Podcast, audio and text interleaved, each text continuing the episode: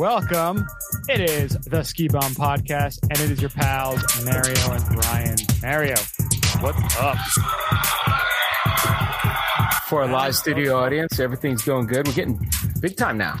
There you go. Big time, man. Yeah, it's g- going good. Big time. Things, things are, are moving, things are progressing. We're getting close to a very exciting event about a month away. We had an awesome conversation with our new pal Andrew Steven, who is the host of the Trailweight podcast, which this is releasing on the same day as season two of the Trailweight podcast. He's a very interesting guy. He's got a very cool life story, and he has some has a interesting discussion on this season about a topic we've talked about in the past about Hmm. the Disney ski resort that almost happened, sort of almost happened in the Sierras in California. So we only touched on that topic very briefly. We had a very It was a philosophical Good conversation. Yeah. very good conversation, very philosophical, deep, fun. We think you guys will enjoy it. So check that out in the main topic. Thank you so much for listening. Check us out, skibumpodcast.com. We're on your favorite socials Twitter, Instagram, Facebook, Untappd, YouTube at Ski Bum Podcast. Hit us up, send us a note. Let us know what you think. Skibumpodcast at gmail.com. Go to your favorite podcasting apps, rate and subscribe. Big thank you to our sponsor, the Chuck Bucket. This episode Thank is you, brought Chuck to you, yes, by the Chuck Bucket. It is a brand new ski rack from a startup out of Salt Lake City, Utah. It is a trailer hitch rack that's designed to hold eight pairs of skis or four plus snowboards or whatever you can think of that will fit in said Chuck Bucket. It is Whatever you only- can chuck in it. It's only limited to your imagination. Boom. It's simple to load for the whole family, and it's easy for anyone to install and uninstall from the hitch. Check them out at chuckbucket.com. Also, they have a pre order available for their bike rack. So you take the initial stem and trailer hitch mount from the Chuck Bucket, take off the bucket, attach the bike rack, boom, four bikes in the back, Bucket to bike. bucket to bike, baby. Bucket to bike it. check them out thechuckbucket.com thank you so much chuck bucket also snowbound expo Yeah. boston your cousin Who's gonna be from there? boston You know who's going to be there? These guys. these guys we are going to be there we're going to be hosting the This guy, that guy.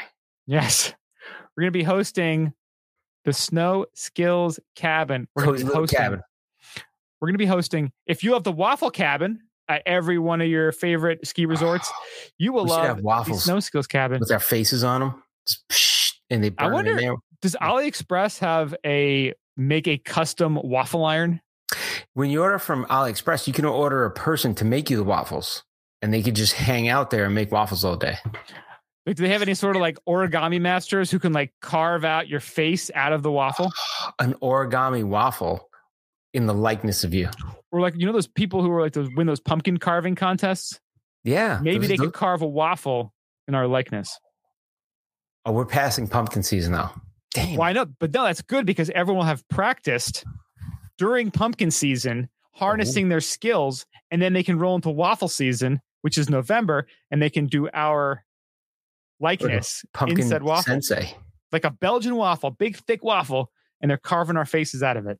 Hmm.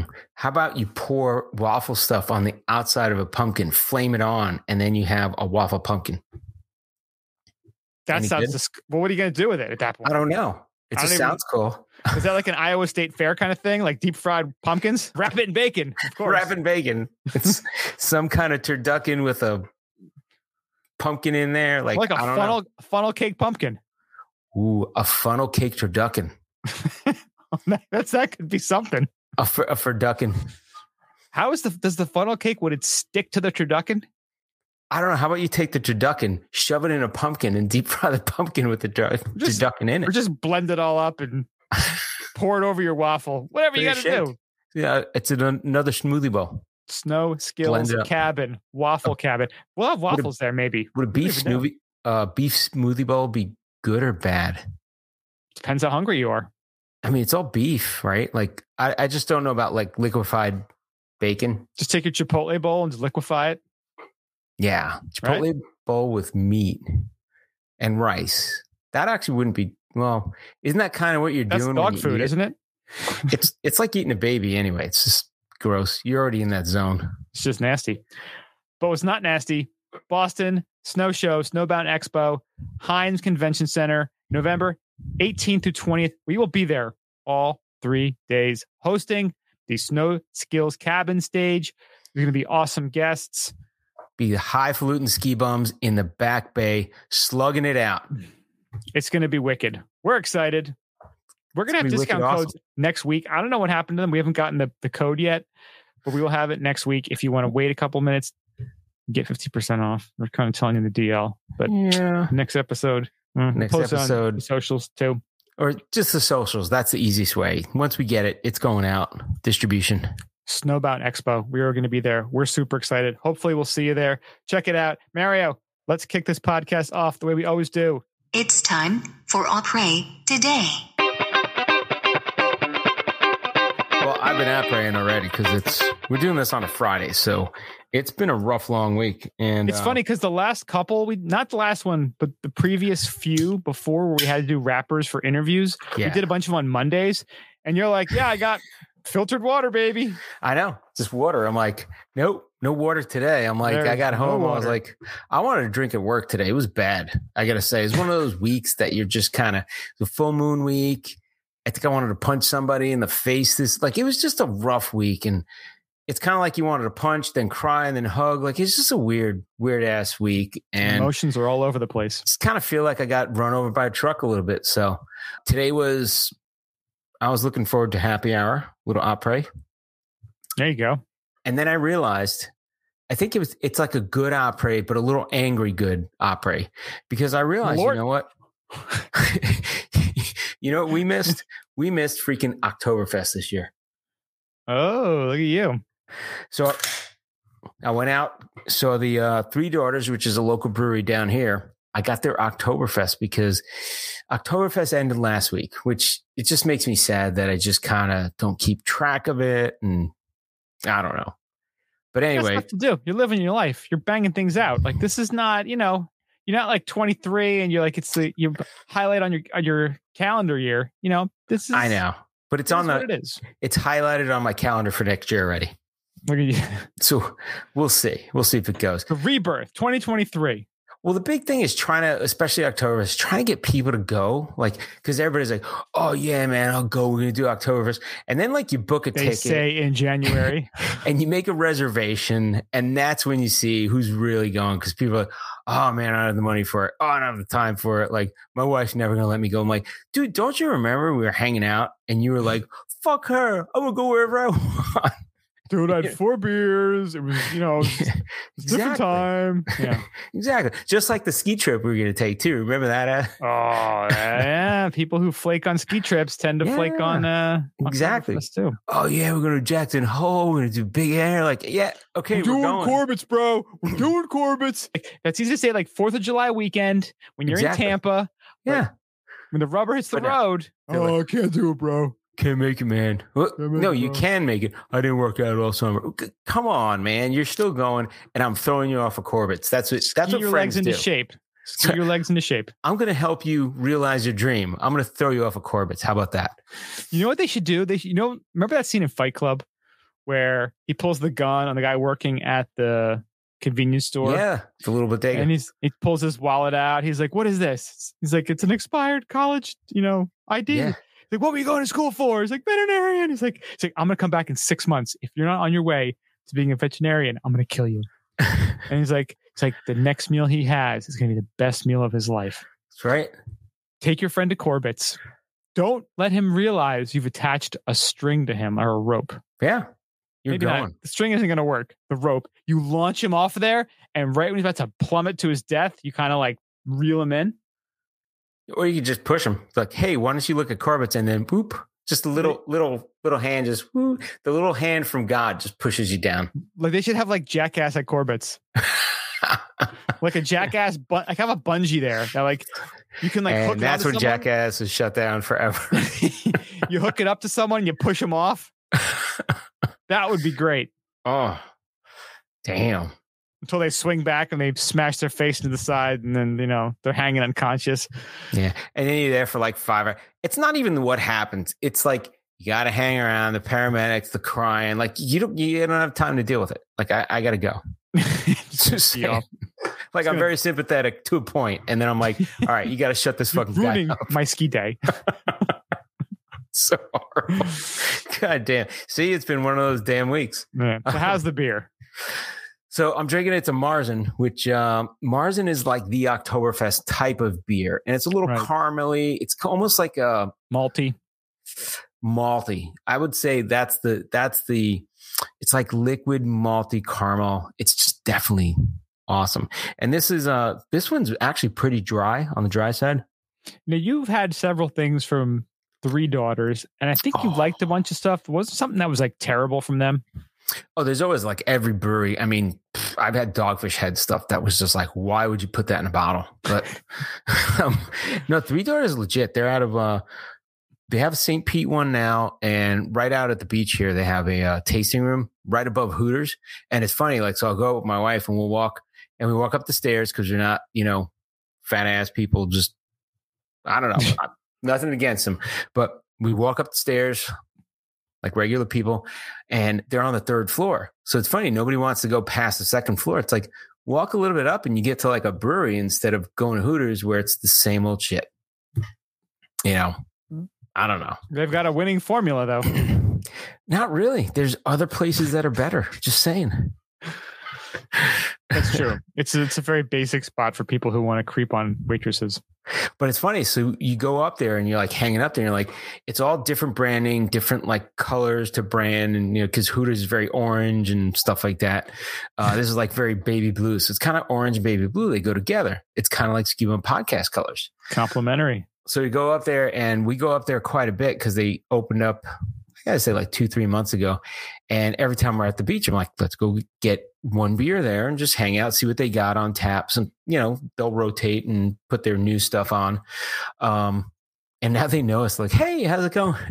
so it's kind of funny. And then they got Nice. people up there playing music. And it's just, you walk past all the TVs and all the pomp and circumstance, and you get upstairs to a nice, beautiful oasis, beautiful view of the Gulf of Mexico. Dude playing, little crunchy dude playing his guitar, and you're just drinking a fresh beer. Not and bad. you can almost picture yourself being at Après at a ski resort, can't you? Yeah. Just a little Right. colder, a little more clothes, the boots on. I love my boots. I actually look forward to wearing my ski boots. You're a madman. I, I love gotta it. say, those those ones we got though, the custom ones, that's the way to go. That's Way the to only go. way to go. That's what Right, gentlemen so- do. so this marzen it's pretty damn good uh, i gotta say it's not like it drinks like a light beer but tastes like a like a big beer you know what i mean like Hmm. and it's it's on the lighter side i believe i don't know what the abv is uh, it's between it's like a six abv which isn't bad actually um, That's about right for a Marzen. yeah but it, it it drinks light you know i've Yeah. used 18 to 24 so it's Not hoppy. yeah not hoppy at all but you taste that caramel i like that caramel flavor Yeah, Marzens is just they just work this time of year. Just the right beer for the does the job. Yeah, they should be could be all around all year, all year. But how about a pumpkin marzen? Does anybody make one of those? Just mix it together. I don't know. I saw I saw a pumpkin on sale the other day, and I was like, "What? That's one of the best." But uh didn't buy it. I was like, "I'm not feeling pumpkin this year." Yeah. I still have my gourds gone wild that you sent me that I gotta have at That's- some point this month. That's a good one, Tam Brewing Yeah. Company. Let's I didn't see today. that out in the stores this year. I don't know if they. Oh, maybe I have gold in my fridge. You may have gold. That might have gone the way of the locos, the way of the both locos. gourds are gone. They're not. They haven't gone wild. They're just gone. They're just gone. Gourd's Gourds gone.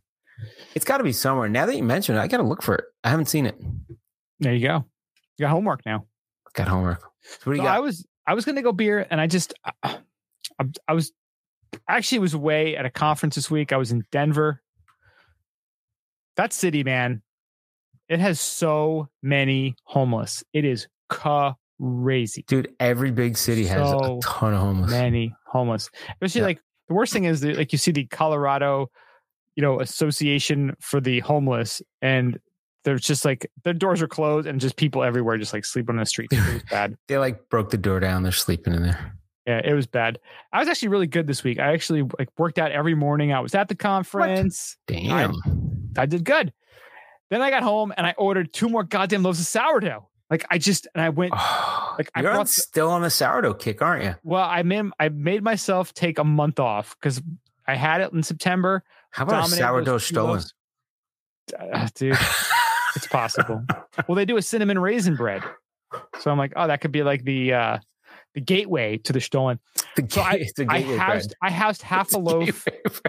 I housed half a loaf in the last day. So I'm like, I gotta have something lighter for the après. So I just went with a nice basic vodka and soda. Nice.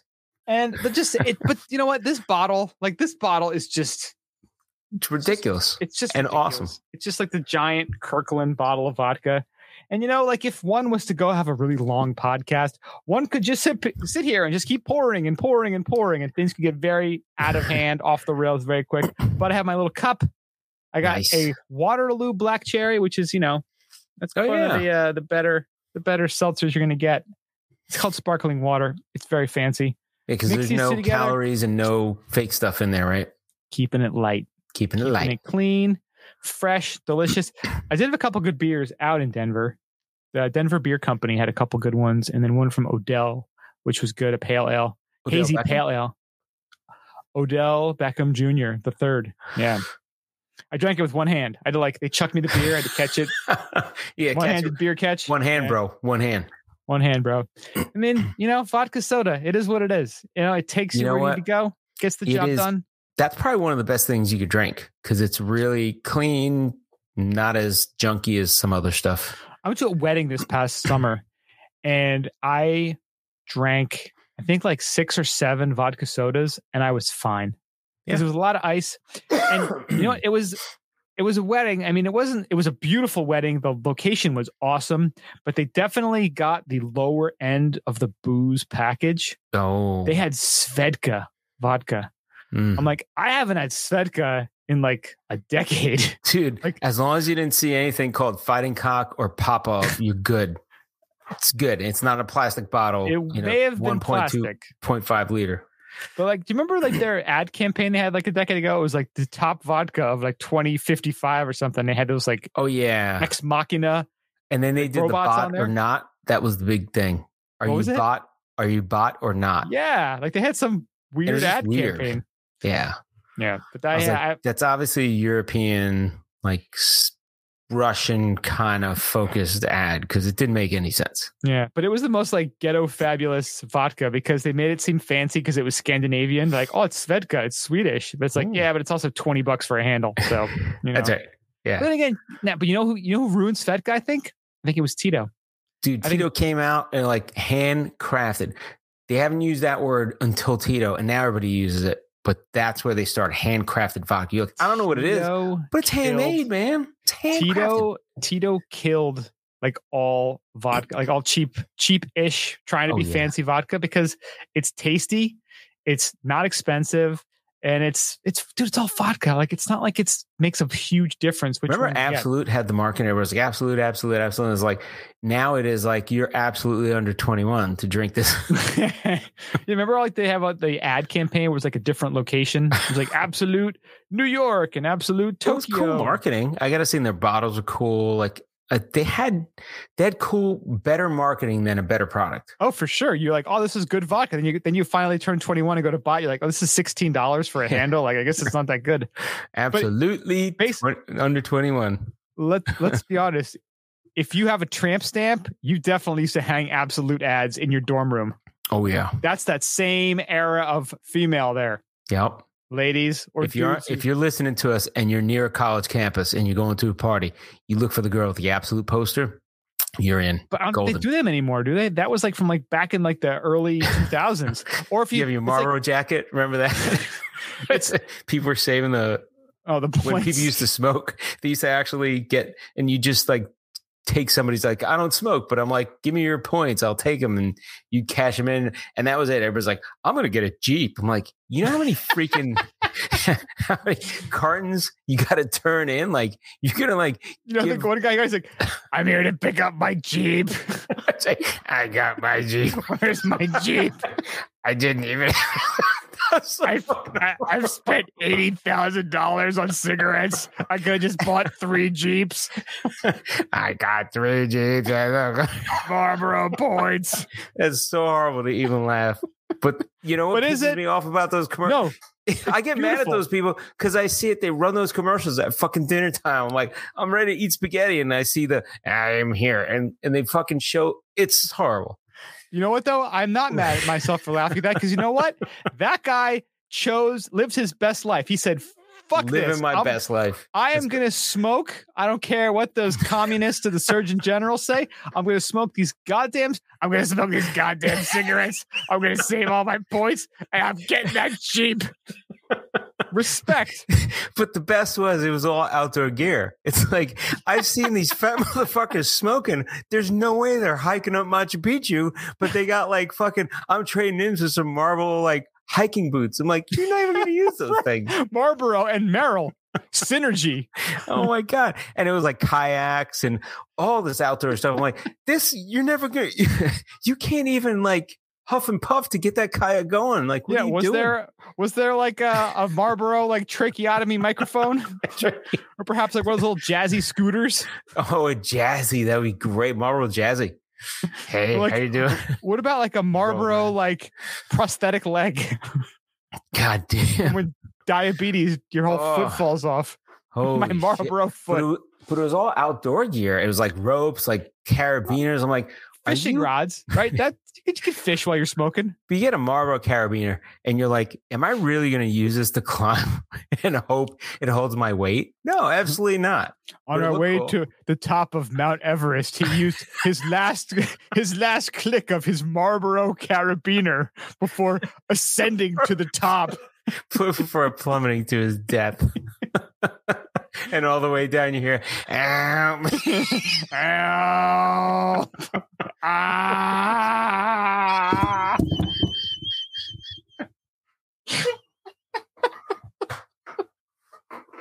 I don't know. I think a robot just fell down.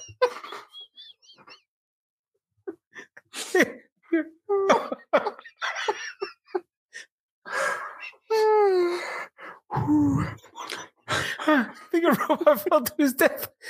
It's just weird. Is that Hitchbot? that Hitchbot? Hitchbot. Fucking Hitchbot. No. Oh, we mentioned Hitchbot in our interview too. Marlboro Hitchbot. Oh my god. They have Marlboro skis. They had to. I think they did. They must had a have. bike. They had a badass marble bike.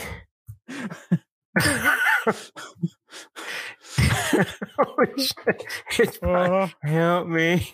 no. A robot just fell The robot just fell off of Everest. I don't know what happened. Oh my god. Uh, so anyway, I think they soda. still do this. There's Oh, no way they still do that. They're asking me to sign in. Really? Register? I don't want to register. I want to see what gear you got. The Marlboro Luge. Oh, can you imagine that? Can you imagine winning a Tour de France on a Marlboro bike, smoking a cigarette as you cross the finish line? That was how like the first. I'm sure the first Tour de France was won, right? Tour de Pharmacy was like that. Pharmacy. Oh, if you haven't seen Tour de Pharmacy, it's not the best movie by any stretch. It's just funny. It is very funny. Oh, and it has the guy that's um popular now. Um, the big dude, the wrestler, was uh, I could, The communist John Cena. Yeah. John Cena. Yeah. Yeah. It's awesome. He's like, I'm not taking steroids. It's like this gigantic dude on a bike. Yeah, it's an HBO movie. So if you had ever seen Seven was the Days in Hell. Seven Days in Hell, it's Andy Samberg and Jon Snow from Game of Thrones. They like it's like a it's kind of like a spoof of the was it McEnroe and Borg, right? They had a documentary about the two of them and like their tennis series. It's it's it's ridiculous. it's hilarious. But it's like a what like a 40 minute movie or something. It's like a weird length of time, but it's a movie, but it's short. Oh, and yeah. Jon Snow's character is hilarious. Like he's like the dumbest person in the world, but he's British and he says indubitably, so they think he's smart. Indubitably. indubitably. So it's it, the Tour de Pharmacy is also an Andy Samberg thing, but it has all these other people, and it's just like it's just a ridiculous kind of like spoof of the Tour de France, which is called Tour de Pharmacy. Is there another one too, like a, a, a third one of those sports movies? Oh, they did the tennis. They did the. Um, I'm trying to think if they did another one. Maybe there's not. I don't know if that was Andy Samberg that did it another one, but those two were were gold. Um, they're both HBO, right? yeah. They're really funny. They're, again, if you got like 40 minutes you want to kill, it's it's definitely get a couple laughs out of it. Oh, so I'm looking at the old advertising for the Marvel gear, and it was like all this outdoor stuff, like girls wearing their gear outdoor, like everything was focused on like you doing stuff. Like you're gonna smoke these and be a better, healthier person.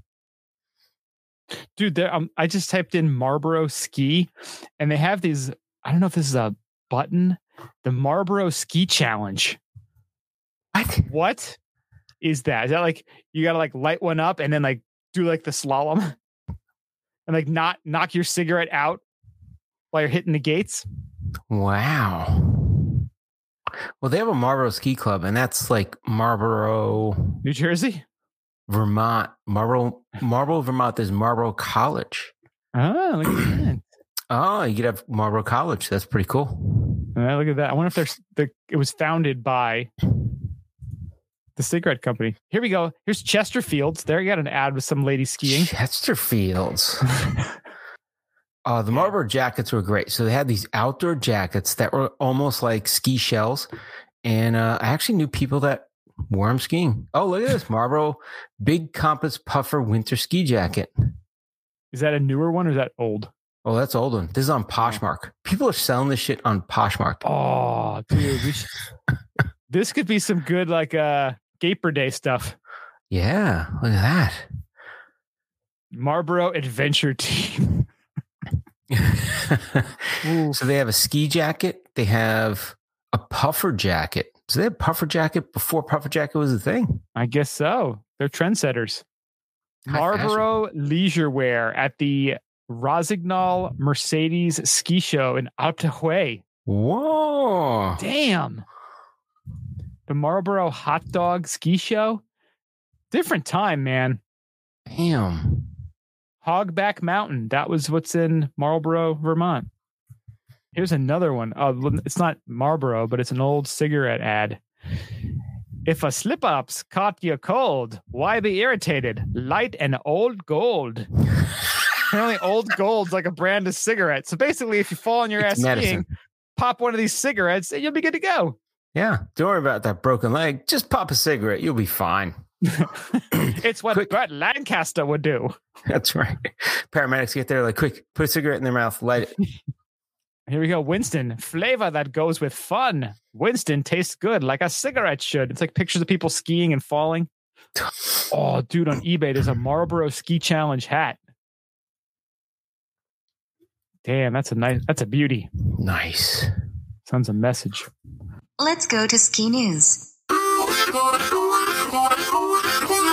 have friends at this resort. Mario, you visited here. Was it two years ago? I think two years Two ago, years- right? I think it was two long years ago. Yeah. Ober Gatlinburg under new ownership. Boom. Local entrepreneur and former Sevier County attorney Joe Baker has acquired Ober Gatlinburg and all its assets. So, like, it's just a dude. This isn't like Jay Peak being bought by a giant multi resort conglomerate company. This is just a guy, A dude. Including the aerial tramway and employee housing properties from longtime owners, the Anders family.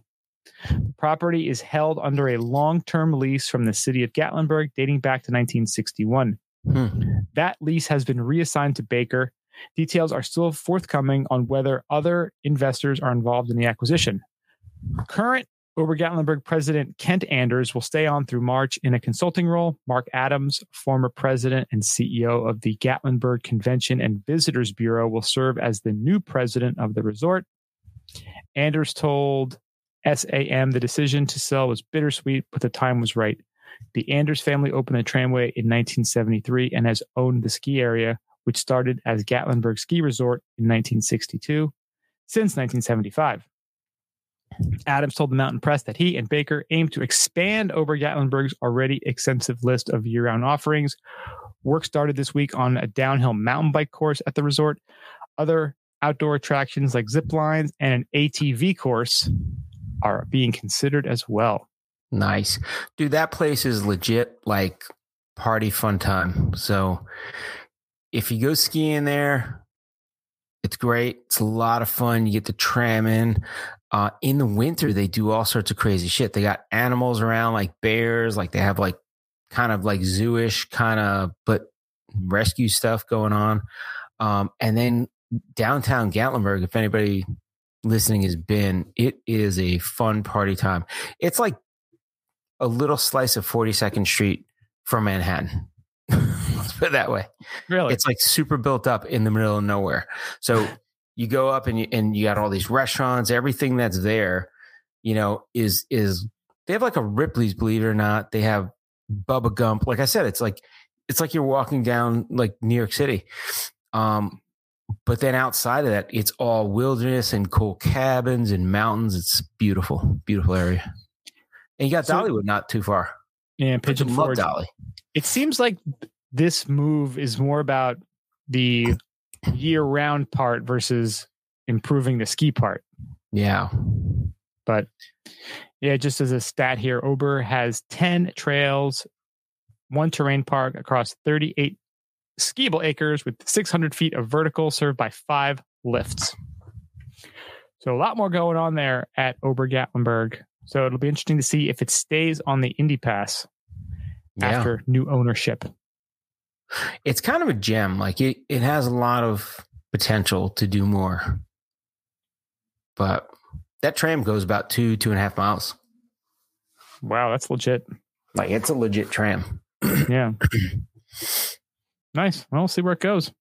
Speaking about passes, Icon Pass is expanding. They are expanding the global access for pass holders with the addition of Grand Valira Resorts Andorra and Sun Peaks Resort in BC for this coming winter. Grand Valira Resorts Andorra and Sun Peaks Resort in British Columbia. So they added them and they're on sale now. And five additional new partners announced Chamonix, Mont Blanc Valley in France, which is huge, Sun Valley, Idaho, um, and Snowbasin in Utah, uh, Lotte Arai Resort in Japan, and Panorama in British Columbia. Members of the Icon community now have access to more than 50 iconic mountain destinations in 11 countries. So those are pretty huge. So they added these, but they added the other ones pretty recently. Well, the reason why I even added this is I'm obsessed with Andorra. Even as like Yeah. a kid in fifth grade, I remember we had Is to that learn. Spain? No, it's its own country.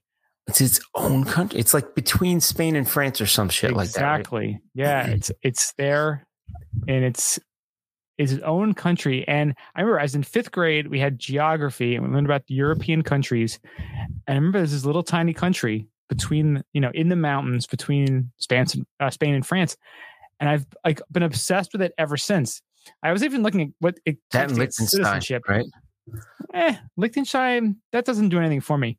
This is this if you had to look at a country and look at what percentage of your country is ski resorts, Hmm. I think Andorra must have the highest Highest percentage? highest percentage of ski resortage to country. How about skiable area? Because you could then argue the entire country is skiable, right? Pretty much. Yeah, so it's it's in the Pyrenees. I'm trying to get the actual because it looks like it's a couple of different resorts all together. And when you look at pictures of it, if you ever have skied in the Alps, you're so far above the tree line, you you have your trail, and then you have basically all the other space where you can just go off piste. This like it's- kind of like where they all come together. It is the largest, most modern skiable area in the Pyrenees and one of the largest in Europe with a total of 303 kilometers of slopes. Andorra is now on the map. Combining the Andorran ski resorts, Ordino, Arcalís, Pal Arinsal and Grand Valira has opened up a world of varied, fun packed experiences, a chance to experience snow sports in Andorra to the full and enjoy the magnificent natural setting every day of the year, all with just one pass. So you have 303 miles, uh, 215 slopes in total, and 123 mechanical ski lifts with a single pass. Damn. Boom. Look at this 17% of the GDP of the Principality of Andorra is from this ski resort. Boom. What other country has their ski resorts providing almost 20% of their GDP? Wow. What is up? Andorra. Mm. I think when we're at the Boston show, we're going to find the icon pass people and be like, hey, man, can you get us over to Andorra? Because we want to do a story. I Like two believe I included them in our reach out, and we haven't heard. We've heard crickets so far. So Two weeks in Andorra. That's what we're looking for. That's it. Just two weeks. We'll even we'll even figure out our own airfare. my big bucket list for the next few year trip is going to be Japan. I got to do. Japan. Whoa, nice. All right, we got one final story here. Vail Mountain, Colorado starts snowmaking in preparation for earliest opening day ever. Boom. Look at that. So when are they going to open? well, Vail Mountain turned on its snow guns yesterday and joined several Colorado resorts in snowmaking. Copper, Keystone, Loveland, and A Basin, and in quotes, Killington and Vermont have all started snowmaking in the last week or so. The resort strives for its earliest opening day this upcoming 2022 2023 winter season, slated for November 11th, Veterans Day. If Hmm. all goes to plan, they will beat last year's November 12 record by one day, one of the earliest opening days in decades. The Wow. resort will rely on Mother Nature and upgrades to its state of the art snowmaking system, which was installed in 2019, one of the most significant projects to take place on the mountain since the mid 80s when Vail installed its first detachable chairlifts. Snowmaking team at Vail is on a mission and confident they can make it happen. Each season since the new snowmaking system was installed, Vail's snowmaking team has gotten better at operating the guns and has learned more about the system's ins and outs regarding its efficiency. Specific placement of the guns will be crucial, and a lot of thought goes into where the snow cannons are positioned to maximize snow and work best. Both are essentially are essential in the longevity of the snow and the team's ability to reach their targeted opening day goal. Nice. gunning for early. That's pretty sweet. Hopefully they'll make it happen. I wonder if they have if you can go onto DraftKings or you know one of those sports books and bet on which Colorado resort opens first. That would be awesome. I'm sure you can. Yeah, that's kind of the way it should be done. I think so. The American way. That's that's right. Smart money is on Vail, right? Or not on Vail. Blue horseshoes going long on Vail. you just want to make that call, and the person on the other line's gonna be like, "What are you talking about? Who is this?" Sorry, this is a Wendy's. but you just look cool, and you're just like, "Yeah, I'm out." Got to do it. That's right. Ski bum out. Out. well, that wraps up the ski news for the week. And now we are on to our main topic. And we had a really interesting conversation with our new friend, Andrew Steven. He is the host of the podcast, the Trailweight podcast, which is about hiking outdoors and lessons learned along the way. Andrew's got a pretty interesting story that we got into as to how and why he started his podcast. And kind of the reason why his people reached out to us was because in this upcoming season, which is debuting when this podcast comes out on October 17th, he was hiking in the Sierra Nevadas and started to learn about that proposed resort that Walt Disney was trying to open in the 60s and went into it on one of his episodes of his upcoming season. That was kind of how it was pitched to us. We started, you know, that was the the initial thoughts talk about it, but we took the podcast in a totally different direction. Very I different think- direction. Turned out to be really cool. We had a really good conversation. A lot of interesting questions were asked. We had some cool ideas and thoughts. So we think you're going to really enjoy this. So this is a conversation with our friend Andrew Steven from the Trailweight podcast. Check it out. We have another very special guest this week. He is the host of the Trailweight podcast. He is an amateur explorer, expert coffee drinker, and podcast maker, Mr. Andrew Steven. Andrew, welcome. Welcome, welcome, welcome, welcome. Thanks for having me. Yeah, absolute pleasure. So, Trailweight podcast, uh, you guys do it season, right? So you guys yeah. had your first season last year. Yeah, or was it? I don't know. The pandemic is still messing up everyone's calendar. Uh, it was 2021, 20. I don't know. Yeah, it was about a year ago. Okay, but you guys do it season. You guys, yeah, well, we, we, right? We did one season without knowing if we'd do a second, and and uh, it was a very personal story. So it it was like uh, you know, it almost felt more like writing a, a book for for lack of a better term, or making a documentary. Um, but sort of this this other opportunity came to do a second season, and who knows, maybe we'll do a third, or maybe this will be the last. It's like they do now the limited uh, the limited series, right? Yeah. Well, it's like I I'm a big podcast listener and so like I love just, you know, sort of being the fly on the wall to a lot of conversations, but uh yeah, the first season of Trail Trailweight and the second season are much more like there's a, a story that we're trying to tell. So it's uh we don't get as much as the uh much of as much of the community as we're having here today.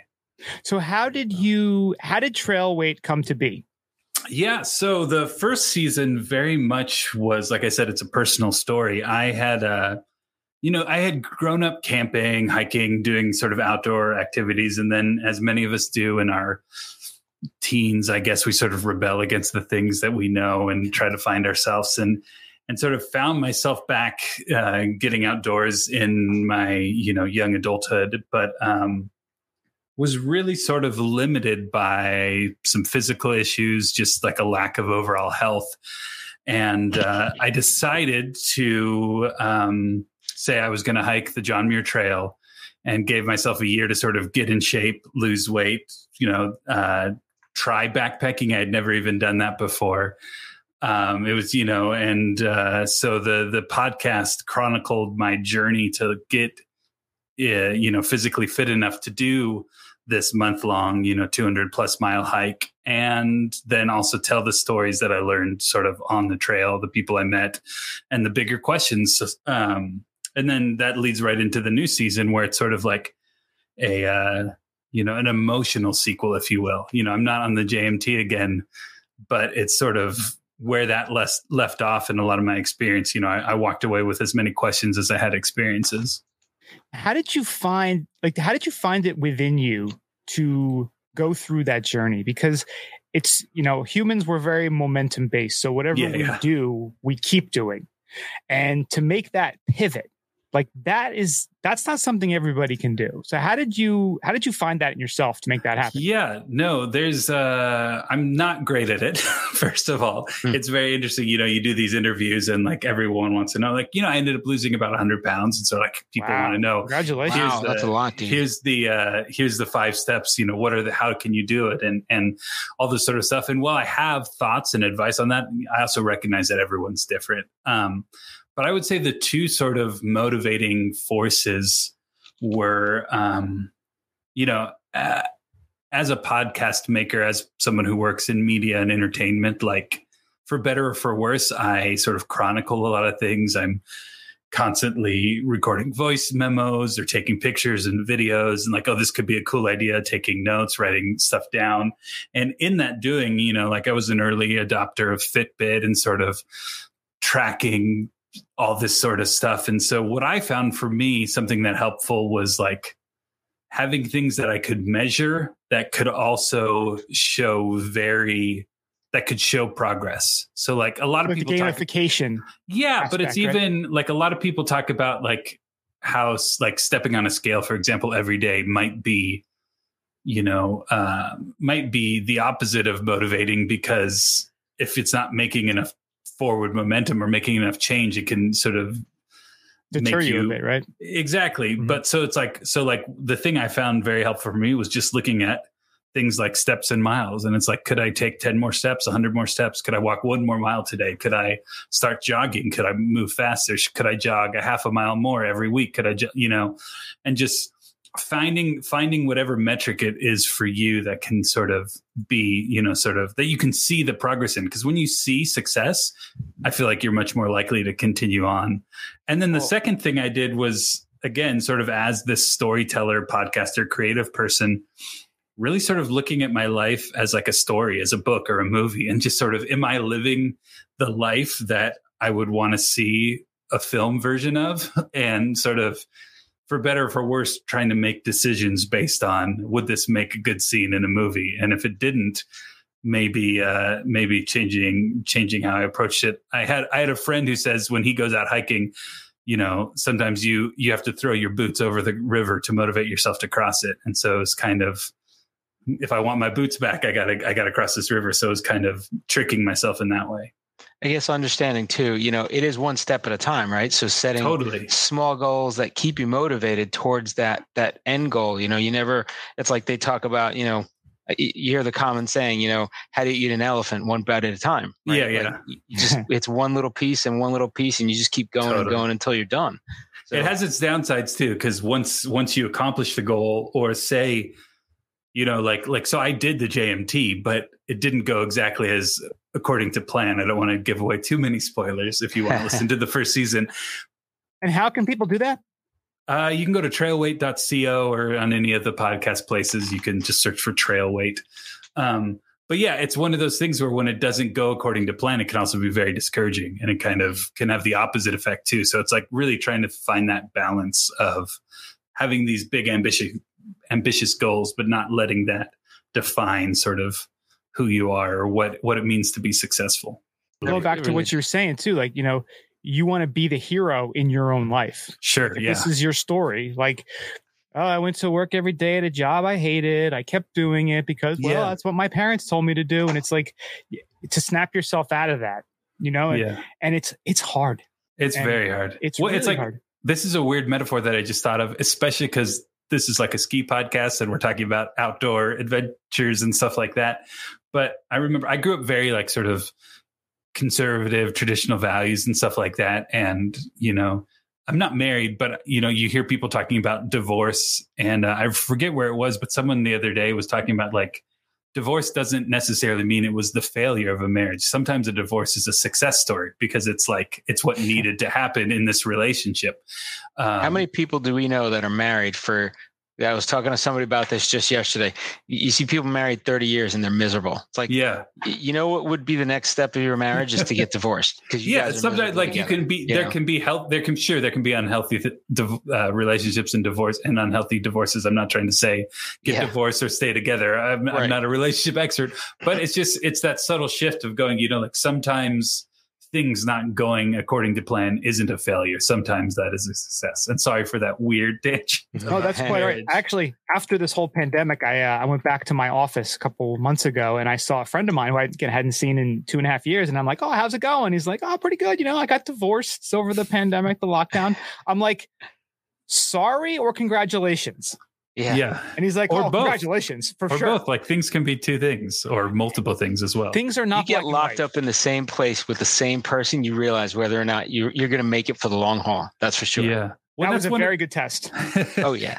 that's also one of the great things about like getting outdoors and doing things you know like i'm not i'm more of a hiker than i am a skier but i have skied and um i think a similarity between the two things that is sort of helps us navigate through life is like the constant changing of the terrain. It's something where you're it forces you to sort of be hyper present hyper in the moment and sort of like recognizing all the little micro adjustments your body's doing to stay balanced to stay upright to not trip on a rock or whatever it's like and you're shutting off from all the other crap, right? Like, exactly there's no media. There's no no phone ringing. There's no. Uh, yeah even if you wanted to be uh, in, in have those you you can't always you know sometimes quite literally there's no service on the mountain and then also like if you are focusing on those other thing that's when that's when you can trip up and fall over yeah. It's a very good metaphor for life. Adapt and evolve. Hiking, Yeah. skiing. You have to be able to adapt and evolve. Otherwise, you will fail. Yeah, and not to sound too pluggy, but that's even why we call the show trail weight because there was a very literal weight that I was carrying that I was trying to to lose. Um, but it was also there's all this emotional weight. You know, there was personal things going on uh, that were unplanned and unexpected, uh, and then also the weight of what it means to be like a responsible outdoors person and the very act of skiing or walking these long distances there's a there's an obvious effect it have a, has on nature. Like the fact that there's a trail here where maybe there wasn't before. And so what does it mean to sort of like am i am i destroying quote unquote nature by walking across it? Um and i don't have the answer to that question but it's just these are interesting things. And so much of getting outside and recreating the more i do it the more i find metaphors for everyday life Well, they're good things you get to think about because you're out in wilderness thinking about just that. You're not distracted, right? And, and I think, you know, let me ask you, you know, as you went through this journey, did you realize you started thinking about how you got where you were totally the there's first a, place? yeah you know one of the things is uh you're kind of forced to think because there's nothing else to do um uh, you can only listen to so many podcasts or, or albums on your phone and headphones before you just you know start going mad And you want to be alert for mountain lions, totally bears. And bears. and yeah and, And rocks bears. and everything we said Battlestar So, yeah. Galactica and bears.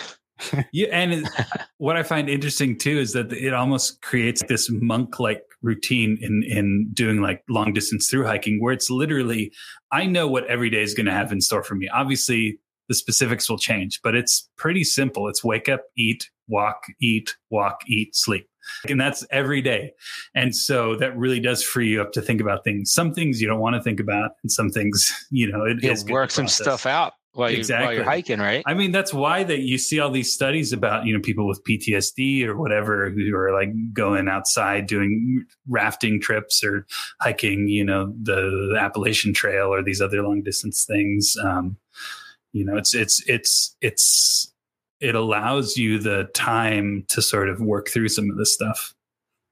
And why do you think that is? Why do you think that nature has that ability to kind Well- of help people kind of almost not not reset, but kind of recalibrate?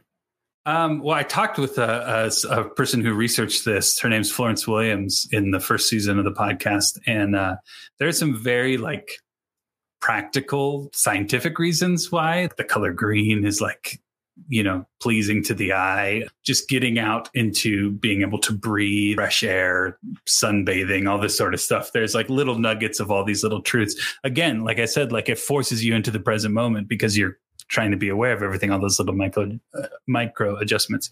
I think also for many of us, you know, where we live, you know, our modern lives for most of us, probably I'm assuming listening to this podcast, you know, we uh, we have day jobs, we live in cities or, or suburbs, and again, not trying to make a judgment where one thing is right or one thing is wrong, but it's just it's just a change and it's a difference, and so there's a novelty aspect of it, there's a scientific aspect of it, and then I think just getting physical, like moving around your body, we know that helps us, endorphins and stuff like that. And so it's super important even here. Like I live in Los Angeles, you know, in the middle of the city. But you know, one of my favorite things, like I'm I'm a big city apologist, even though I love the getting away too. Like I I I I'm very lucky that I get to like go away for extended periods of time. I was just in Alaska a couple months ago oh, and then I get to be I get to be you know here in the heart of everything. But I love getting outside and walking around my city. It's amazing how that has an effect on on your day.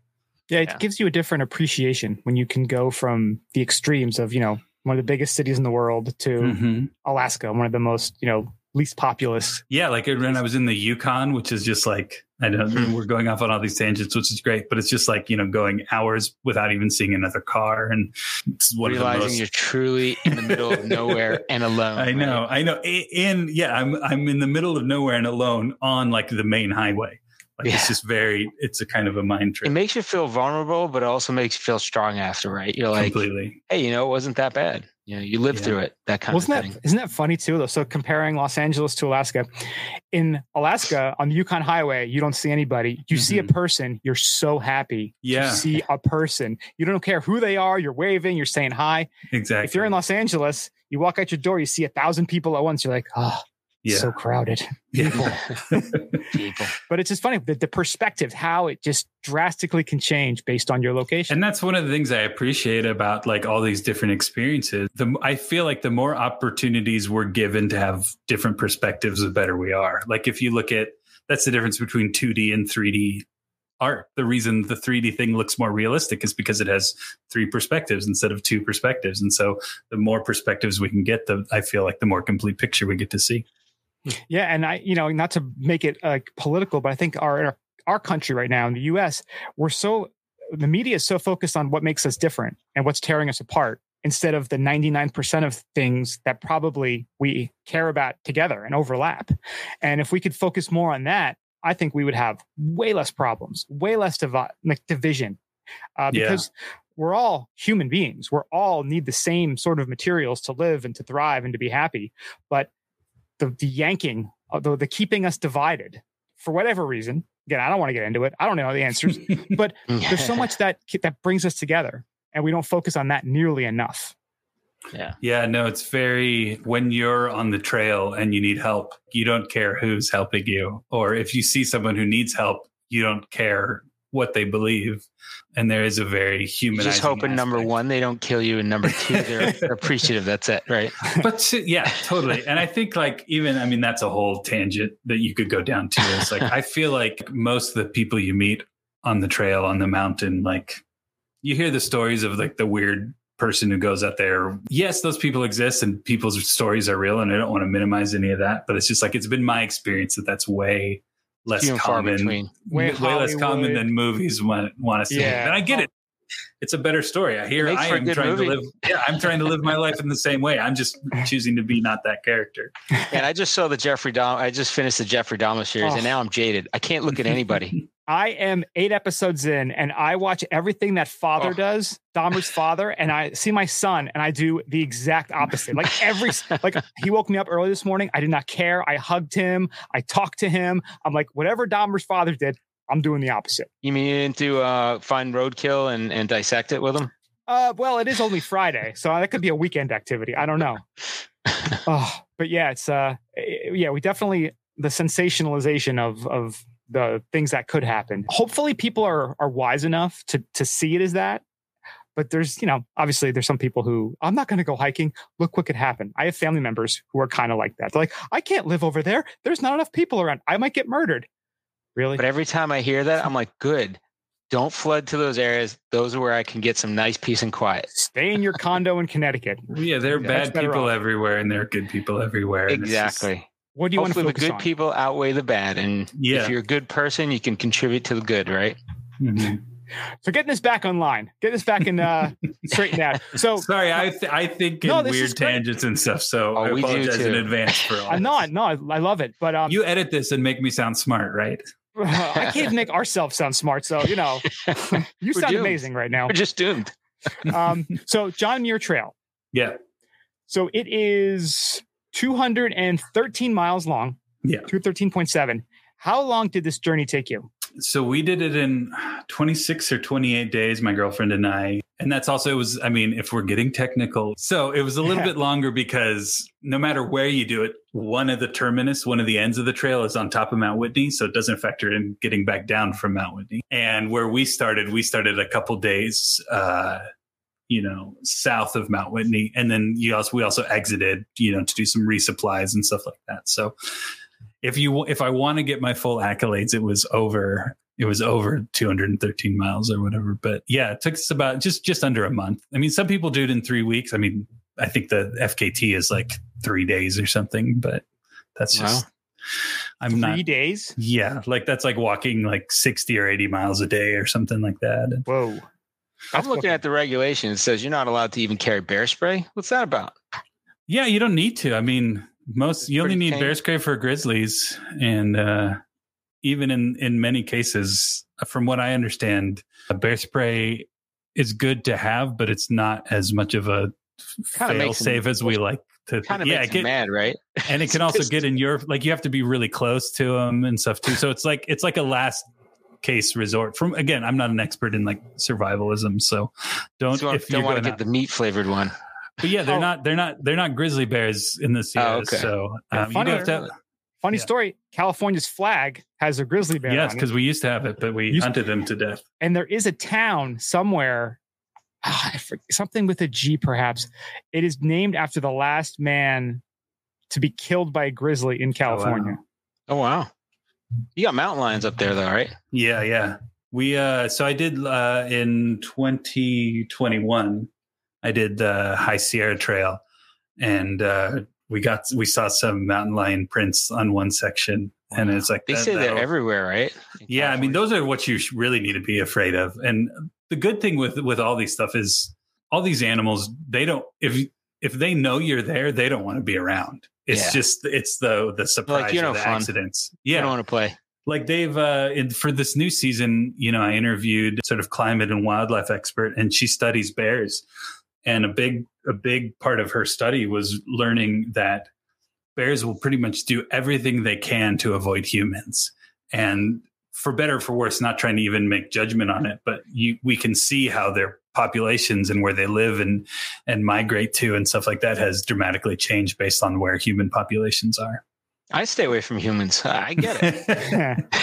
yeah i guess the only when it, things really get dicey is when they have cubs Yes, yes. when When they they, or if you surprise them, that's why you have things like bear bells and stuff where you talk. Like the whole idea is same with mountain lions. Like if you see a mountain lion, that's when you're in trouble because you'll probably never see him because that's when because they're going to want to stay out of your way. What do they Give call them heads up call you're them a coming. ghost or something? yeah, they like might that? be Is it- tracking you. They might be tracking you and you don't see them. But if you see them, or if like you if you come, you know, downwind or upwind or whatever of a bear and you don't see and you're by water or something and there's loud noises, like that's that's when all these uh, most of these you know horrible stories occur. That's it. They call them the ghost cat. They say they move Yeah. so quiet and so unseen. Yeah, I mean, we have them here in Los Angeles. You know, I'm not too far from Griffith Park, you know, and, and the mountains around here. And there's, you know, we have them out here. Um, Wow. You go out for a jog and you better yeah, you better get your cardio going. it's good motivation start moving That's right I know, I know. Speed work. so what was the time period when you did the uh, the trail So we did the trail in 2019. And then, yeah, the podcast came out in 2020. So, like, it was basically August of 2018 to August of 2019 was the year I spent sort of training. And then the month of August is when we did the JMT. So what did you Wow. you do for training to prepare? So like you were you know, obviously you were in not as great a shape, right? So you kind Yeah. of did some training to prepare yourself and I know it was a concern, so it was smart to do, but like what did you actually do? I mean, walked everywhere. Uh, Yeah. Lucky enough for my work, and then again, like this is one of the things I love about living in a city is you can walk everywhere. If I had time between meetings or whatever, um, I would walk instead of drive. That's That was a huge part of it. And then I started jogging. You know, I got up to to running ten miles right Oh, before. wow. I mean, I'm I, I as soon as I did the hike, I stopped jogging.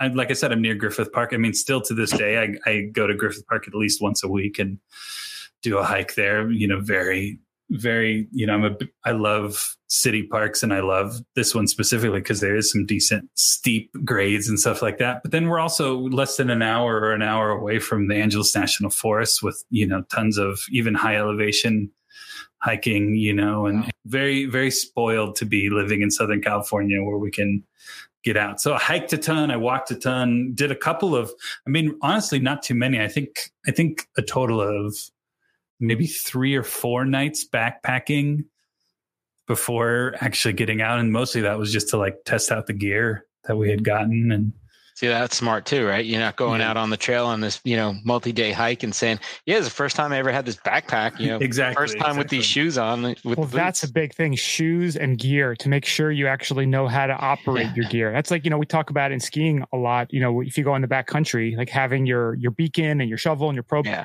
it's great to Mhm. have it but if you don't know how to properly use it it's just like not having it at all Or you Yeah, break and it I out of the can't- package on your hike, and you're like, yeah "It doesn't work. Like, I, I can't return it now." totally and and i'd No camped and hiked i had camped and hiked a ton previously so like there was a lot of stuff too where it's just like i had done this i just had never you know carried all my stuff with me on my back Yeah. No Sherpa.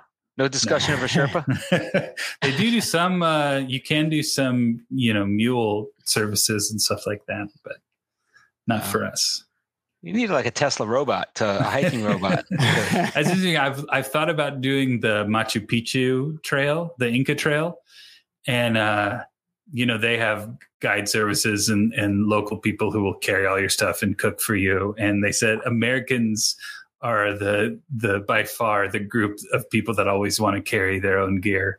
Oh, really? So they Really? feel like they have to prove something, and like I like that. everyone I else that. even even the local people are like this no like this is these people's job they're better at it than you like I'm there's just going nothing- for a walk. I'm not carrying there's, stuff. yeah there's nothing wrong with having someone carry your stuff for you there you don't need to like prove your you know your your worth here We're like just come and do it you're here we accept you so it's I was definitely think about. expecting the opposite answer from that. I thought it was gonna and be like maybe it's all and that's Americans honest, like to be carried. That's what I was expecting to hear, right?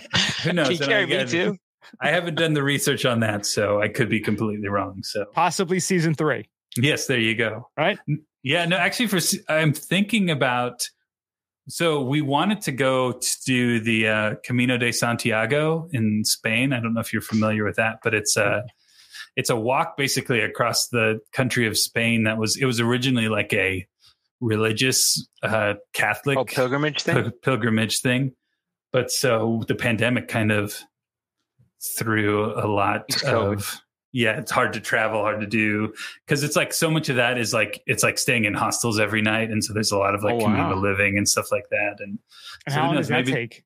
You that's know, a maybe? well i mean again it's like it's 30 to 40 days is i think is typical there's that's an interesting thing too and it's it's it's um you know to me i mean if i'm forcing a tie in it's a little bit more like skiing because it's not necessarily just like one straight path it's like a network of trails that you can sort of do you know uh, you can take different routes if you want to or you can do this this route. and it was basically it's like people from all over europe would walk to this one church, the way of Saint James. Uh, that's it in English, Camino de Santiago, and so. Hmm. But it's it's like that one. It leads itself to like a lot of like we were talking earlier, it's sort of the self reflection. Like that's a big reason people go on that. Is like oftentimes they literally tie into Trailweight are carrying something with them that they want to then like sort of leave at the cross or whatever, um, and symbolically. Kind of like in shed Breaking weight. Bad when they're like crawling to the thing, right? The Day of the Dead, right? Yeah, yeah, Yeah, well, this is at that. listed as a World Heritage uh, list. yeah. It's on this. The looks routes in there's- Spain were inscribed on the World Heritage list. There are many routes. Yes, and like- they starting in different cities too. Right. Oh wow! So Oh, that is pretty awesome. Yeah, there's So a now- there's a movie with uh, uh, uh, Emilio Estevez and um, who's it? What's his Martin Sheen, his dad. Yeah. um, His dad. where that's they uh, about it too, where the Emilio Estevez is doing it and passes away, and so then Martin Sheen goes out to sort of pick up the ashes Oh, wow. and sort of finish the hike, and it's a it's a fine movie. Like I enjoy it. It's not like I don't think it won any awards, but it does a good sort of overview. You won of an the award type in of your deal. heart. That's all matters. There you go. If it touches one person, it's worth it. It helped inspire you to at least know about what this is and Exactly. contemplate doing it, right? Yeah, yeah, Yeah, that seems pretty cool. Yeah, and so and like I mentioned too, there's so many amazing stuff, and and you know I try to explore and get out as much as I can, um, but so much of my exploration has been limited to you know sort of the California area, and that's you know where I discovered the the sort of impetus for season two of Trailweight, which is all about this area in the in Sequoia National Park in the Sierras called Mineral King, and um, it, there's you know I I was there sort of on a whim one day and and not on a whim I was camping and we uh, we decided to go to Mineral King on a whim and while there I saw this little like plaque it wasn't even a plaque it was like something between like a laminated printed printout and like a plaque talking about how uh, Walt Disney almost built a ski resort in this valley. Yeah.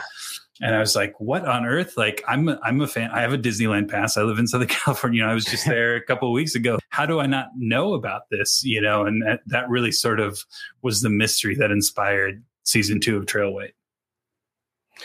So the whole is the whole season based on uh, the Sierras then, or It's a little bit. I mean, like I said, so it's kind of like the emotional sequel. So where when I one of the things that came up in season one was this concept of like the the weight of being a responsible outdoors person and what that means. And so talking about climate change and wildfires and the way we recreate outside, the way we view the concept of what is wild. Is that a artificial term that we sort of created, um, or is that an actual thing? And so I had all these questions and just sort of kept interviewing people and talking to people, and in so doing.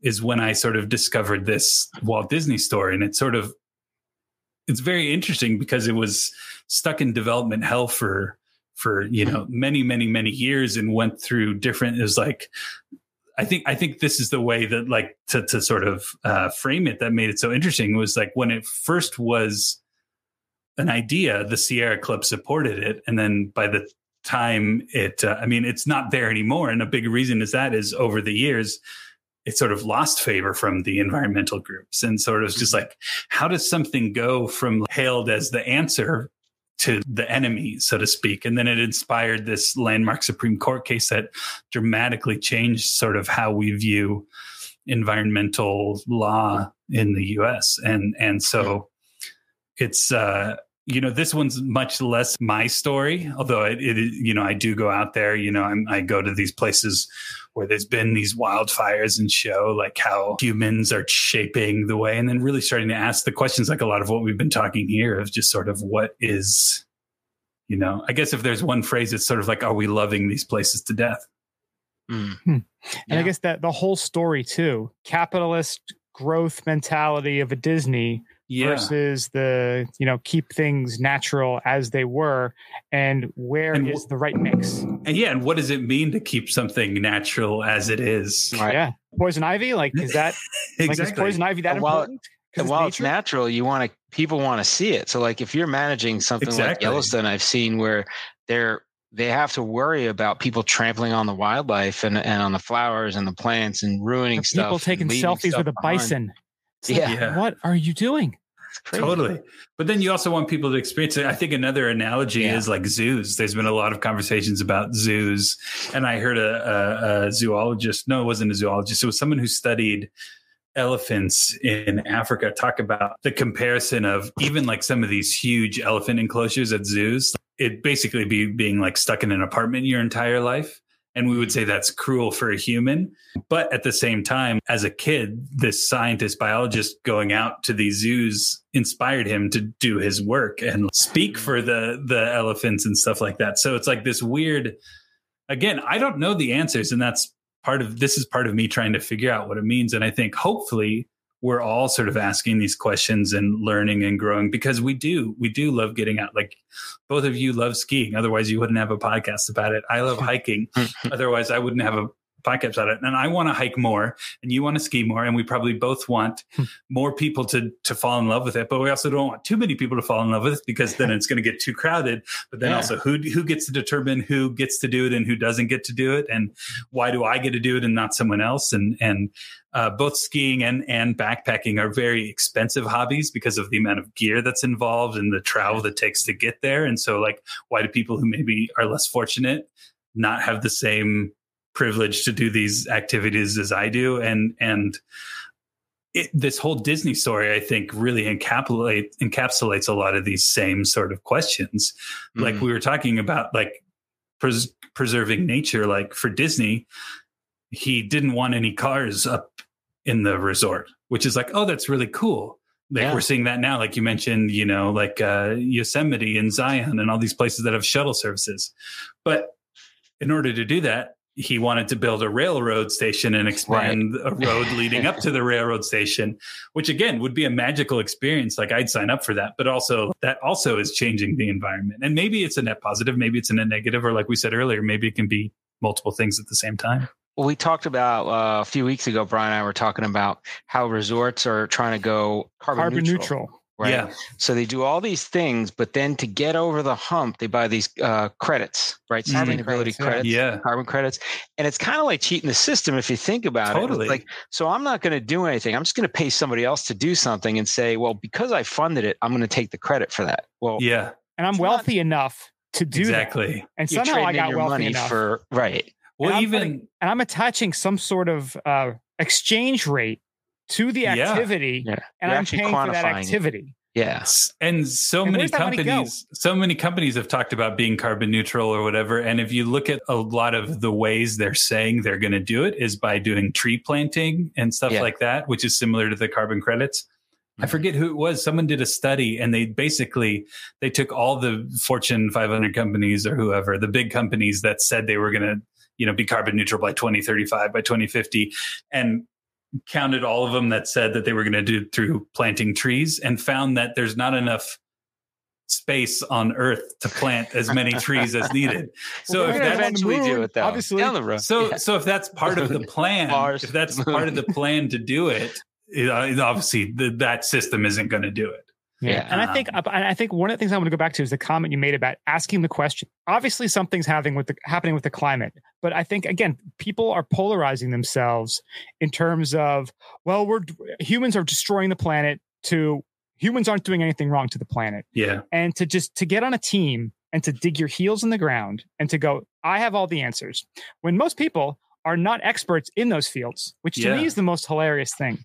And why not ask the questions? Where is Totally. the negative? Where is the downside? and that can be a that can be a cop out too. Like I recognize that me 100%. saying I just want to ask the questions can I can wash my hands of any personal responsibility, but Uh, yes and no. I think Totally. asking the It's- it's- questions it's is a the huge responsibility it's yeah, and that's what I was going to because say. you want to like- grow and evolve and get a better steelman argument versus having Yeah. just a regular. I saw a headline. This is what I believe. That's just it is what it is. Well, yeah, there's like again, this is oversimplified, but there's that saying where it's just like if you don't change your mind on one big thing a year, then you're not experiencing enough, you're not learning enough, you're, You're not thinking.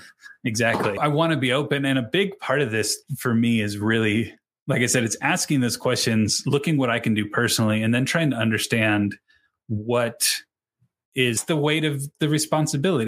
Recreating to a point of of um, like there's going to be changes. The forests all around me are on fire. If that means that it's it doesn't need to be an all or nothing, I guess is what I'm trying to say. Mm. It doesn't mean like you could never go camping again, but, But maybe see it's things not, like that, like the fires, and, and you have to start thinking we can't keep doing things the same way. exactly like you have maybe I don't discussion. yeah, like, say, I have a goal- change. sorry uh to overtalk but like i have a, like i want to visit every single national park like i have a map behind me with push pins and where i've been but also there's amazing parks you know within a few hours of where i live. Amazing nature's places like maybe the cost quote unquote of driving traveling flying to all these different places isn't worth what i gain from visiting all like maybe that's just an ego checkbox that i want to you know fill out some scorecard and when I can appreciate so many great and wonderful things right where I am. And so it's like those are the type of questions that I want to ask. Like where how can I translate these bigger questions into actual personal actions? And we've had that recent discussion too in the last few years with this whole indie pass and the whole indie concept of like little ski resorts, right? So it's the Mhm. same idea where you drive past these little resorts that Yeah. you grew up skiing and loving. where you learned and yeah, that you can enjoy. And you go to these big resorts and all the, you know, the flight, the car, like all the stuff that you do to get there, you think about the environmental impact even of that, yet you're saying, oh, I'm environmentally friendly and all this other stuff. And it's like, you, you got to look at your consumption of what you're, what you're doing, you know?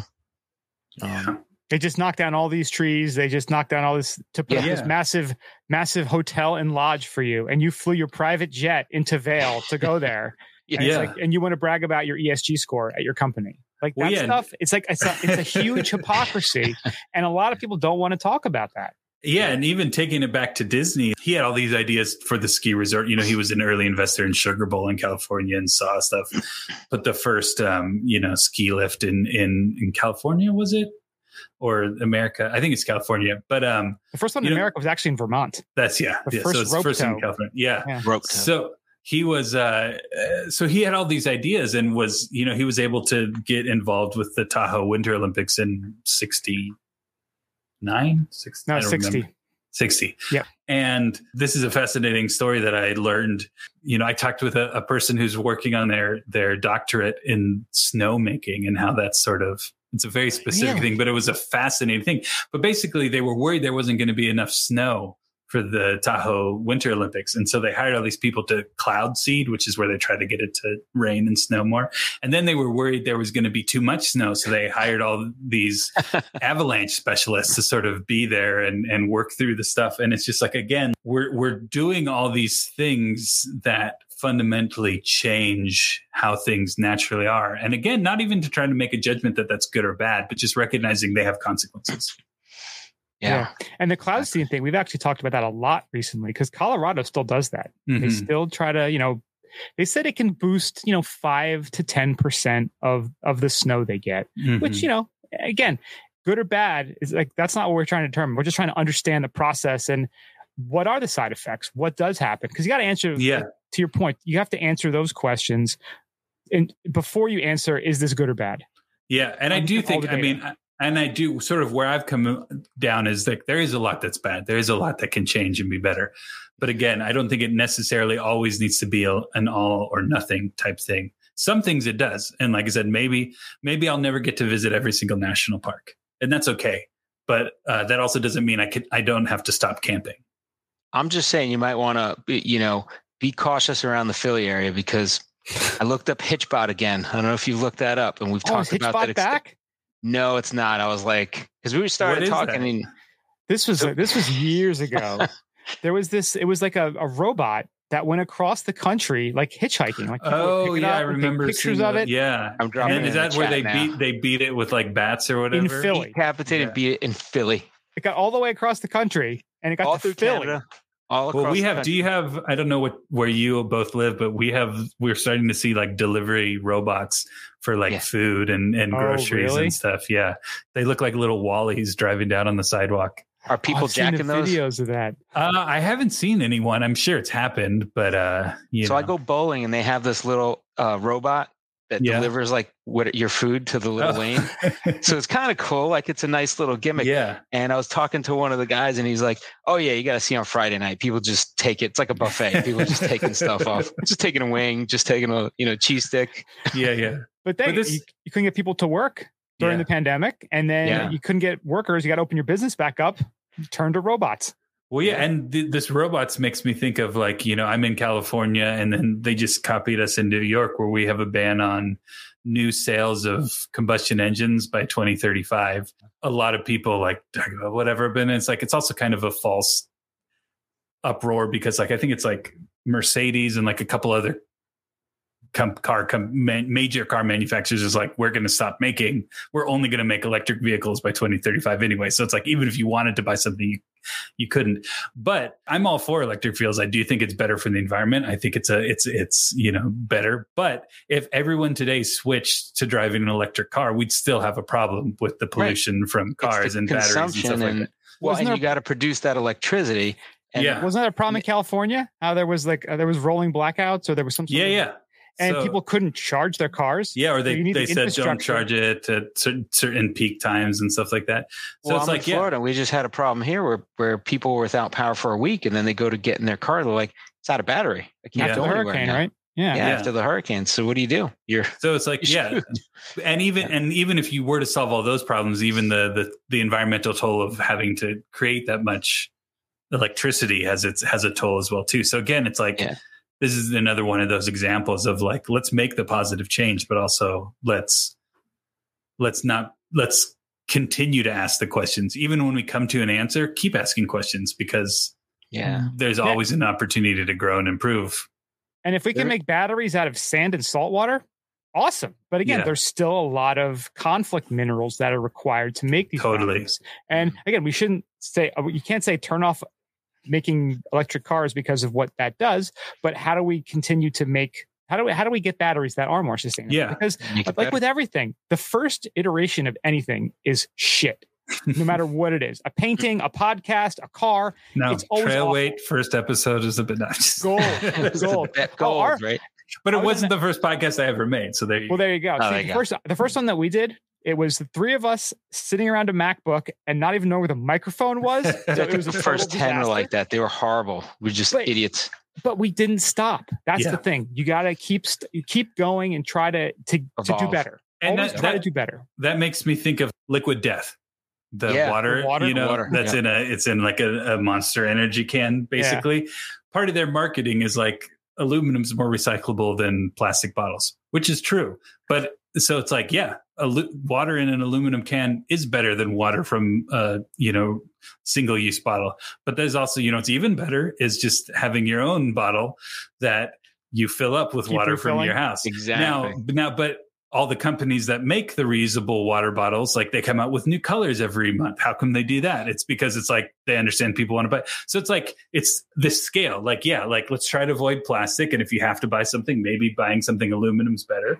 But if you can get something that's reusable that you can refill, but Right. also don't fall to the same. And it's again, it's always asking these questions, always iterating. Like you said, the first isn't probably not going to be the best and continue to grow, continue to grow. It's like, again, sorry to force the analogy, but it's like, training for whatever your sport is hiking skiing. It's just like you keep getting in shape. It's you practice you know like that's what i love some of like the like you know the people talk about you know like this is a practice. It's not like you never you never a master in it. You know you, you mm-hmm. can always you look at the greatest athletes you know like they they're not settling. They they're always trying to improve improve improve. And i think whether you're at the gym whether you're on the mountain or whether you're you know trying to make choices of what it to be a responsible human we can always do better and try better Yeah, that's a great, you know, formula for a happier life too. is Mhm. keep trying to grow and iterate and improve and get better. I mean, there's no reason why Mario and I should still be skiing and and training and exercising in our 40s, but like, you know what? It's like I don't want to give up. Like I want to keep growing. I want to keep getting better because you know what? I feel more alive when I'm doing that. I want to be that 80 year old guy ripping it down, doing breaking my hip. How'd you break your hip? Doing moguls. That's right. Yeah. See? Still doing That's- moguls. Again, Did it's you not, not for everybody, but that's how we that's how we feel. have either of you ever tried snowboarding or are you like diehard skiers? Pretty I thought diehard. about it. I never pulled the trigger. Never did. I had friends that were really good skiers, and it just kind of shied me away because they would break their wrist or mess themselves up. And I'm like, yeah, I don't want to start over again. I, I think still I, I may try it, but who knows? going back to what you said though we're not the best. Like we're not the best skiers so we're always trying to get Well, I was So- told you're the best, so I don't know why. I'm i don't know who you podcast talked if to but they, hopefully they got the check. They did obviously. But it's like one of those things like you're never perfect. You're you can No. always make a better turn a cleaner turn a crisper lower tuck.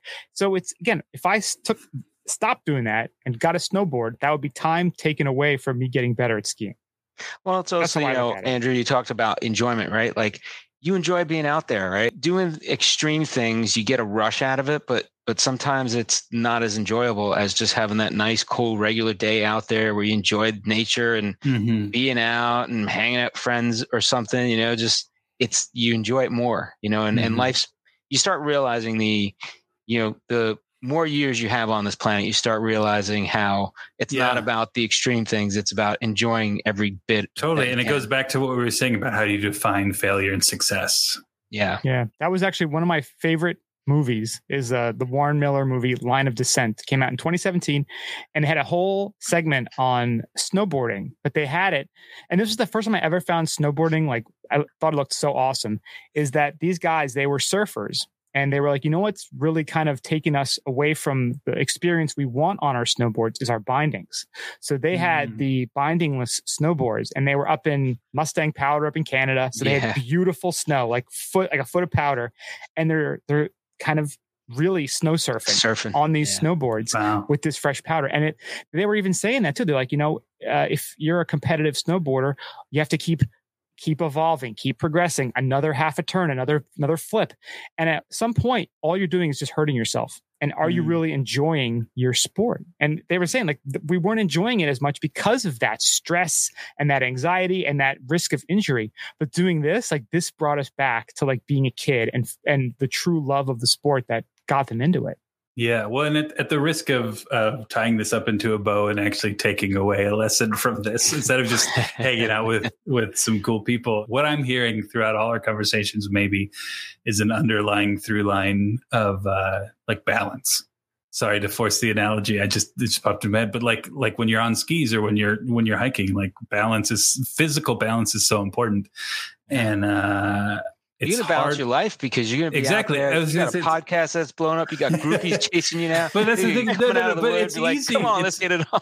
it's easy to talk about like on like a physical level the importance of balance but for me at least like it's so easy to be that's the first thing i throw out the window when it comes to other areas of my life there's a reason you need it when you're doing something physical and there's a reason you need it in every other area of life too Yeah, 100%. That is a beautiful bow to tie so we're going to put that on a shirt do i get a third of the profits from it Absolutely. no no you guys can keep it we'll send you some free shirts at least. there we go there we go I just have one question. yeah Since you are a coffee expert, what is the best coffee maker to well, have? i'm a coffee backpacking? drinking expert not a coffee expert there's a Weren't you there's- making coffee when you were out there What's on the, the best way I to do. drink coffee then?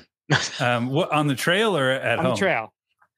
Um, you know, the Verve is it Verve is a it's like one of those, you know, hipster coffee new age roasters and they make a pretty good freeze dried, you know, Hmm. just add hot water thing. You just take Um, a, a scoop of it and wash it down with some No, water. no, no, no. Um, honestly. I don't hate if I don't hate the little Starbucks Via ones. I don't like the Folgers freeze dried. Uh, you can make a lot better cup of coffee, obviously, if you're bringing beans or grinding it yourself. And there's a lot of really amazing gear that that isn't too heavy. But Mm. I, I, would imagine like, the dried is pretty light, right? yeah, and it's just it's easier and it can work with. You can just you can even throw it in cold water if you wanted to. And but yeah, the the Verve ones I think are the best.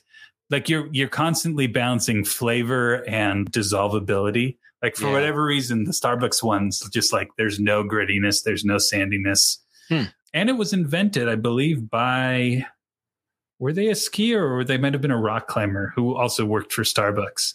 Oh, And basically, I'm I'm probably getting some of those details wrong. So sorry if you're throwing your phones, listeners. But uh, it was like a person who worked They for don't Star. listen as for accurate accurate information. They- It was a about the vibe. person, yeah, yeah. It was a person from Seattle who basically, you know, when there was this young upstart coffee roaster that everyone was talking about, they took him and they figured out a way to freeze dry it better than you know Folgers and whatnot. And nice.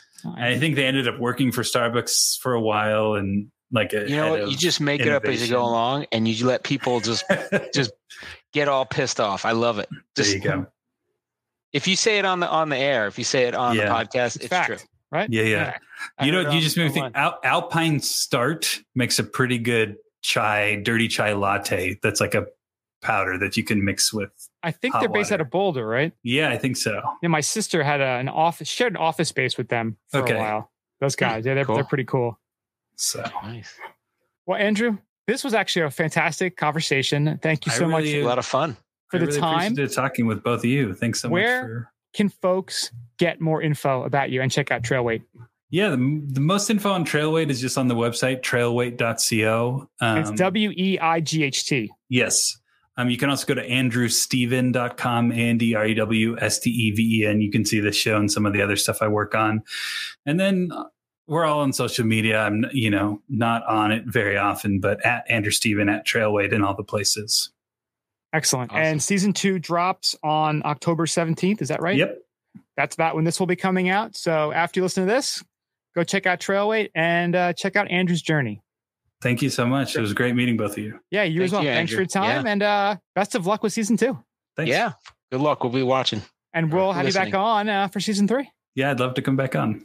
All right, awesome. Thanks so much, Andrew. Take Thanks, care. man. Hope you guys enjoyed that. If you want more information, go to our website at skibumpodcast.com. Thank you so much for listening. We do appreciate it. Check us out, skibumpodcast.com.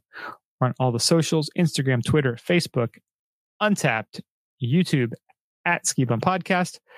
Send us an email. Give us some love. Yeah, give a little love. Send us an email, skibumpodcast at gmail.com. Thank you again to Chuck Bucket. Check them out, chuckbucket.com. Hitch mounted ski rack system. Snowbound Expo, November 18th to 20th in Boston. See us live. See us live. It'll be awesome. Thank you so much for listening, and we'll talk to you next week. Stay high, stay falutin'. See ya.